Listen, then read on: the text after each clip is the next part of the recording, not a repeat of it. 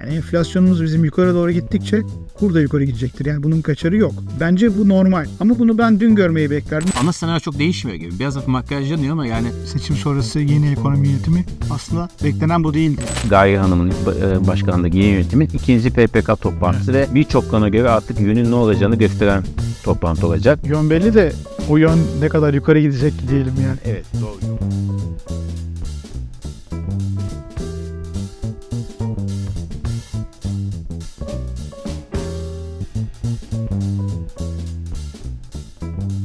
Haluk Bey merhaba nasılsınız? Sağ olun siz nasılsınız? Ben de iyiyim teşekkür ederim.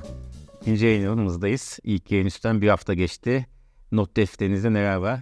Size hepsini soracağım ama çok şey yaşandı bir hafta değil mi? Aynen. Bu aralar öyle yani her dakika bir şey oluyor. Gerçekten e, yazın biraz da sakin geçmesi bekleniyor esasında ama tabii hiç sakin geçmiyor. Yok. E, hafta sonu benzin ve motorun akaryakıta KDV ve ÖTV artışı geldi. E, zaten Körfez ziyareti çok gündemdeydi. G20 zirvesi var yine. E, hem Gaye Erkan hem de Mehmet Şimşek oraya katıldı. Ve tabii ki haftanın en önemli konusu esasında PPK. Evet. Bunların hepsini konuşacağız. E, döviz sürekli rekor kuruyor. Biz bu yayını yaparken Euro 30'u geçti. E, dolar kuru da 27. 27. Tam 27 seviyende işlem görüyor. Ee, bir de mevduat faizlerinde bir düşüş var. Onu da soracağım size. Çünkü Fed politika faizi haftası, PPK haftası mevduat faizleri niye düşüyor diye soracağım. Tabii ki enflasyonda konuşmadan olmaz bu kadar zam varken. Dedikten sonra istiyorsanız hafta önemli konusuya başlayalım. PPK'ya başlayalım. Ee, bunu dövize de bağlayacağız. Bu dövizdeki son artışı.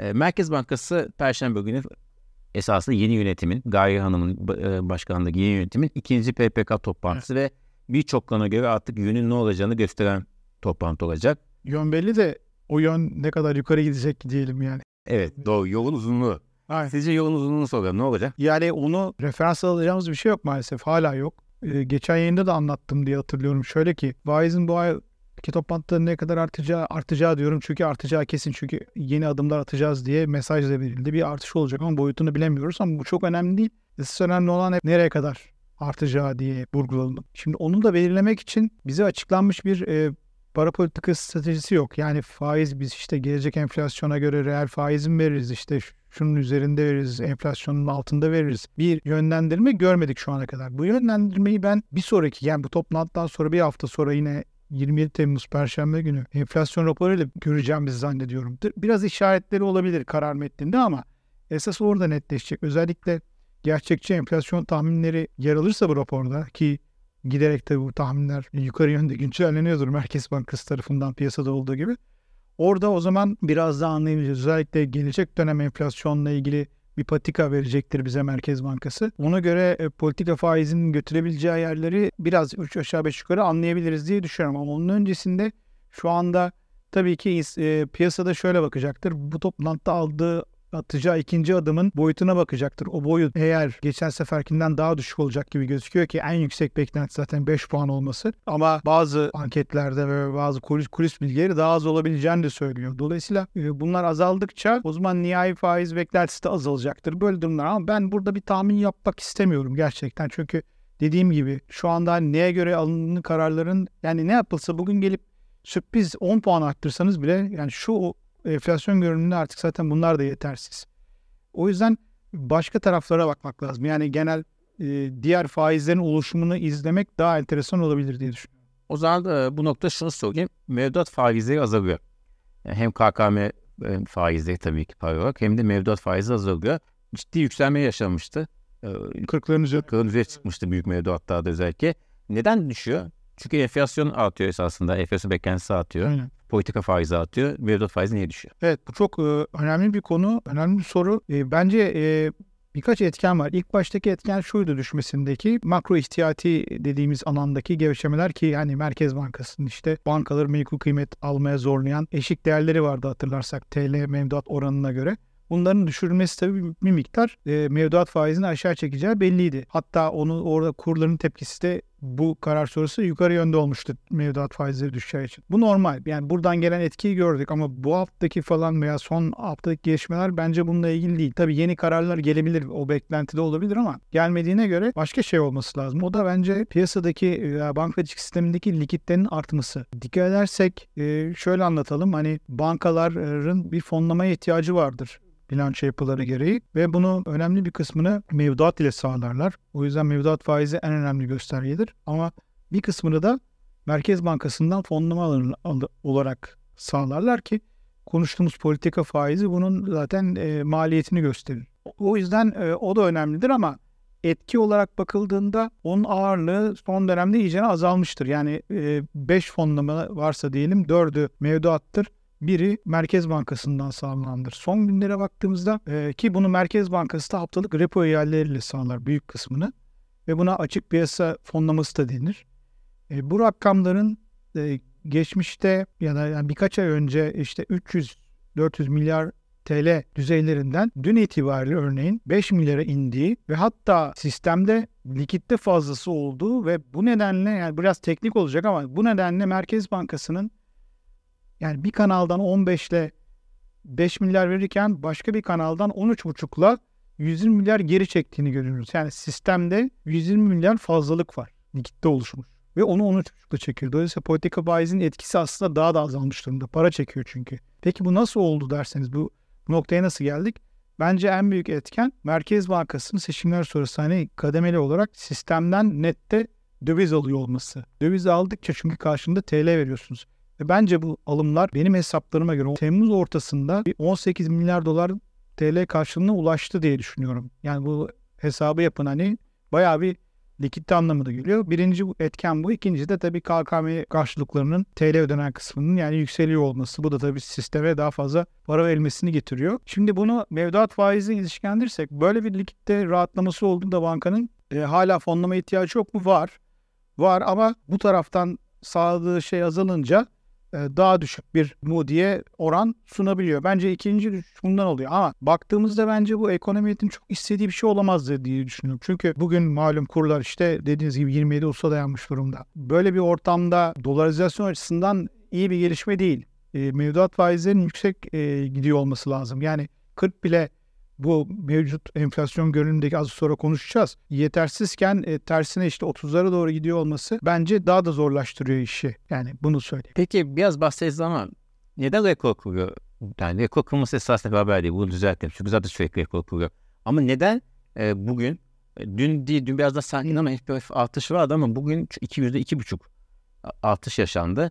E, bu artışın sebebi ne? Yani PPK'dan işte beklenen daha düşük faiz artışı mı yoksa biraz önce bahsettiğiniz gibi mevduatlardaki faiz düşüşü mü? Evet. Ana sebebi ne? Çünkü şunu da belirteyim. Şimdi esasında Körfez gezisinden para geleceği umuluyor. Ne olursa olsun en azından tamam PPK'da çok bir şey beklenmiyor ama geçmiş gibi de değil yani. Bir, no, belki de olsa bir artışta bir yola rastlayarak, evet. tırnak içinde rastlayarak çabaları da var. Böyle bir ortamda niye döviz yükseliyor? Yani bence mesela dövizin aslında dün bir miktar yükselmesi lazım. Niye? Çünkü e, yeni bir bilgi var. Yani nedir bu bilgi? İşte hafta sonunda akaryakıt ÖTV artışları gördük ki bunun tabii e, bütçe gelirlerine etkisi olduğu gibi enflasyona da etkisi var. Dolayısıyla yeni bir bilgi yani ve o beklentiler azalmıştı. Yani son yapılan vergi artışlarından sonra artık mecliste tatile girdiği için yeni bir artış olmaz gibi bir yani e, öyle bir e, rehavet de olabilir. Yani o bir şok oldu diyelim. O onun getirdiği yani kaç puanlık artış doğrudan etkiyi o konusunda bilgi vermem gerekirse çok doğrudan etkisi çok yüksek değil aslında. 0.9 puan falan enflasyonu arttırır. Hadi bir diyelim. iki ay içinde bir iki aya yayılacak çünkü. Ama esas etki tabii bunun dolaylı maliyetler üzerinden diğer sektörleri de tabii yukarı çekecek. Dolayısıyla enflasyon etkisi bir puandan çok daha fazla oluyor. Bu tabii enflasyon beklentilerini yukarı doğru attırıyor. Dolayısıyla kur için şu anda en önemli belirleyici enflasyon. Yani enflasyonumuz bizim yukarı doğru gittikçe kur da yukarı gidecektir. Yani bunun kaçarı yok. Bence bu normal. Ama bunu ben dün görmeyi beklerdim. Dün daha sınırlı oldu. Bugün oldu. Bugün yani spesifik gün bazında değerlendirmek çok zor. Bu piyasa içinde merkezin ne kadar döviz likiditesi sağladığı falan gibi konularla da ilgili olabilir ki onunla ilgili bilgimiz yok. Bir de PPK'ya ilişkin belki beklentiler diyelim e, belki haftaya girerken veya dün itibariyle belki daha yüksek hani 5 puan olabilirken Belki o konuda çıkan bazı kuru seferlerinde daha düşük olabileceği gibi şeyler de var. 2-3 puan olabilir gibi. Belki onun da etkisi vardır. Peki yurt dışından döviz arayışımız var. Özellikle şu an kısa vade Körfez'den. O kadar ciddi an ciddi boyutta bahseden boyutta bir kaynak e, girişi olacağını duyarsak bu döviz üzerine bir bas, aşağı yönlü baskı yatır mı? Valla işte ilk şeyde hatta bazı e, ilk e, ziyaretin ilk ayağındaki Suudi Arabistan'la ilgili bazı e, anlaşmaların mutabakat zaptı imzalanmış yani ve e, içinde enerji gibi alanlar da var. E, medya var. Medya var, şey var. E, tabii bunun içini daha görmedik hani ne, nasıl bir şey. E, ama yani şöyle anlaşılıyor tabii bunları yani çok kısa vadede hemen e, görmek tabii çok böyle hani bir ay içinde veya işte bir hafta içinde görmek çok zor. Çünkü yani şu anlamda geçmişe göre daha farklı bir beklenti var şu anlamda. Hani portföy yatırım veya swap, mevduat gibi körfezden bir beklenti daha önceki dönemde gördüğümüz gibi değil. Daha doğrudan yatırım. Yani doğrudan yatırımda da tabii gelip Araplar hani sıfırdan fabrika kurma böyle bir şeyleri yok. Zaten öyle bir e, sistem yok onlarda ama hani buradan şirket ortaklığı, şirket satın almaları gibi e, pay alma gibi şeyler olabilir. Bununla ilgili beklentiler çok e, yanlış olmayabilir yani bekle e, ve yüksek rakamlar görmekte söz konusu olabilir ama dediğim gibi yani çok kısa vadede hemen yansımayacaktır. Yani yine de tabii bir rakamları görmek e, anlamak açısından genel resmi faydalı olacaktır. E, peki buradan biraz da akaryakıt zammına geçelim. Esasında çok konuşuldu evet. zam ama enflasyon. E, şimdi KDV ve ÖTV artışı yaşanmıştı. İşte şimdi bu zamlar geldi. Birçok konuya devam edecek e, zamlar. Bu önce şunu söyleyeyim. Bunu da burada temel bütçe finansmanı mı? E tabii yani e, bütçe finansmanı aynen öyle. E, hepsi yarıyor. Mesela bu son artışta da bütçeye bu yıl bütçesine 100 milyar civarı KDV artı ÖTV'den gelir gelecek. Gelecek yılda yardımcı olacak tabii ki. Ana şey bu ama biraz tabii şey tarafı da olumsuz. Yani evet bütçe için belki katkı sağlıyor ama bu kadar sınırlı bir katkı sonuçta bakarsak daha öncekilerde kurumlar vergisi niye 80 milyar bu kadar hani piyasanın moralini bozmaya gerek var mı sorusu da tabii hep bir veya genel beklentileri bozma gerekli miydi diye düşündürüyor. O ayrı taraf. Ama genel olarak bununla ilgili olduğunu söyleyebiliriz de bunun şu tarafı da olacak. Maliye politikası sıktığınızda e, iş talebi de yavaşlatmış olacaksınız. Esas tabii bir taşla iki kuş dediğimiz tabii para politikası da yardımcı olması lazım ama esas şey o. Bunu görmemiz gerekecek. Henüz e, ilk e, ikinci yarının başı itibariyle Temmuz ortası itibariyle çok ciddi bir iş talep yavaşlaması görmedik ama görmeyi bekleriz. Turizm de veriyorlar. O konuda bir var mı? Va, turizm hani rakamları da bir yavaşlama var. Ee, dış hatlar yolcu sayısına baktığımızda Haziran'ı gördük en son. Yıllık artışlar kademeli olarak yavaşlıyor ama bunu hani olumsuz bir tablo diyemeyiz. Çünkü yani geçen sene yine üzerinde rekor olacaktır. Bu sene turizm yılı rekor olacak. Beklentin biraz daha. Evet beklentin biraz daha. Bir de konutu sorayım. Ee, konutta da iki yılın en yavaş fiyat artışı gerçekleşti. Yine esasında güçlü bir artış onu söyleyeyim. Ama son iki yıla göre en yavaş, iki yıl kıyasladığımızda en yavaş artış. Beklediğimiz şeyler. Evet, burada hem faiz yükseliyor, kredi faizi hem maliyetler yükseliyor. Burada nasıl bir seri bekliyorsunuz konutta? Buna en azından bir Yani biraz zaten geriden geliyor bu Mayıs galiba veriler. O ana şöyle bir görüyorduk. E, bir e, yükselmesi niye olmuştu diye baktığımızda enflasyona karşı bir koruma aracı olmuştu. Evet. Ee, birinci şey oydu ve o zaman hani e, konut kredisi e, de belli kısıtlamalar yoktu bu şey olduğunda ve inşaat maliyetleri çok artmıştı. Ondan sonra ne gördük? İnşaat maliyetleri bir kere malzeme olarak aşağı gel- geldi. Evet. Dünyadaki emtia tabii etkiliyor. Birinci onu gördük. İkinci konut kredisi arzı bayağı kısıtlandı. Hani biliyorsunuz konut değerine göre sınırlamalar geldi. Onlar hafif gevşetildi ama ona rağmen hala büyük ölçüde devrede. Dolayısıyla e, istediğiniz miktar özellikle büyük şehirlerde bulamıyorsunuz krediyi ve faizlerinde de bir yükselme oldu. Yani hala çok aslında düşük reel olarak ama onu bulmakta zorlanıyorsunuz. Bir de bu var. Ama bence hala enflasyona karşı koruma konusu e, TL fiyatları açısından yardımcı olacaktır diye düşünüyorum. Şu anda çok olmuyor olsa da bu süreçte. E, bundan sonra en azından TL bazında gerilemesini e, yavaşlatacaktır diye düşünüyorum. Şimdi Haluk Bey enflasyon artacak. Son olarak soracağım size zaten. Ama enflasyon artışı garanti. Mevduat faizi dediğiniz gibi düşük. Bak onu da anlattınız. Evet. Ee, işte bu koşullarda esasında ana senaryo çok değişmiyor gibi. Biraz hafif makyajlanıyor ama yani hala da e, insanların e, tasarruflarını korumak için gidebilecek yere, yere aynı esasında değil mi seçim öncesi göre? Biraz daha değişmiş ama hani mesela borsa yine yükseliyor. E, işte mutlu olursa olsun bir tık tamam. Ya her hepsinde bir adım geri atılmış ama bir adım yani daha fazlası yok. Yine bu yaşadığımız o enflasyon yukarı, borsa yukarı, dolarizasyon yukarı tarafına doğru evet aynen katılıyorum. Ee, Tek fark bu değildi aslında. Yani evet. beklediğimiz hani seçim sonrası yeni ekonomi yönetimi aslında beklenen bu değildi. Ha bir de üstüne tabii burada o zaman büyüme de yukarıydı. Evet kur yataydı veya işte ne bileyim tüketici güveni yüksekti. Şimdi bunların hep cari denge kötü gidiyor da bunlar belki iyileşme olacak Jardin'de örneğin ama diğerlerinde bu sefer yine benzer şeyler e, karşımıza olacak. Esas değişiklik sanki rezerv ve döviz. Değil mi? Evet. Esas o değişti yani. O da bence kısa vadeli bir gelişme. E, çünkü kur politikasının net olduğunu söylemeyiz. Yani şöyle ki evet hep bize mesajı olarak e, KKM için döviz likiditesi veriyoruz. Onun dışında vermiyoruz deniyor ama hani bu, bunu sürdürülebilir e, olacağı olması giderek zorlaşıyor bence. Yani dolarizasyon devam ettiği müddetçe zor gözüküyor. O yüzden orada da hani biraz yine enflasyon raporunu bekleyeceğiz kur politikası ile ilgili yeni mesajlar için.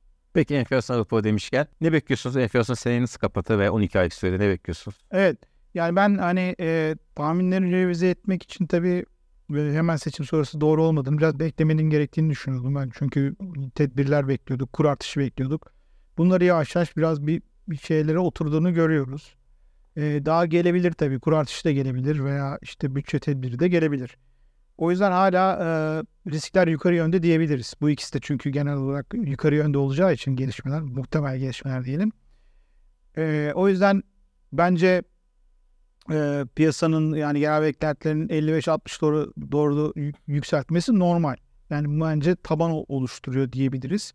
Ben o yüzden biraz daha kesin e, konuşmak için biraz daha beklemeyi tercih ediyorum ama yani 60'a doğru bir e, enflasyonda çalıştığımızı söyleyebilirim. Bu yıl sonu. Bu yıl sonu. Ha, bir de şu tarafı var. Yıl sonuyla hani zirveye göreceğiz bitecek diye bir şey de olmayacak. Ocak geçen sene yani 2023 Ocak ayı rakamı çok yüksekti. Belki Ocak'ta hafif bir gerileme olma ihtimali çok sürpriz zamlar olmazsa var ama ondan sonra tekrar baz etkisi aleyhimize dönecek. Çünkü bu senenin ilk ayları düşüktü. Hatta Mayıs'ta sıfırdı hatırlarsak bu ara.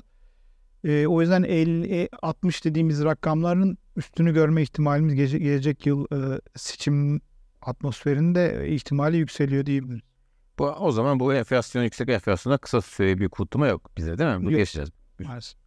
Çok teşekkür ederiz Ekber. Çok sağ olun. Perşembe günü PPK var. Haftada enflasyon görünümü var. Herkese gündemi takip etmesini tavsiye ederim. Çok teşekkür ederiz. Haftaya kadar kendinize çok iyi bakın.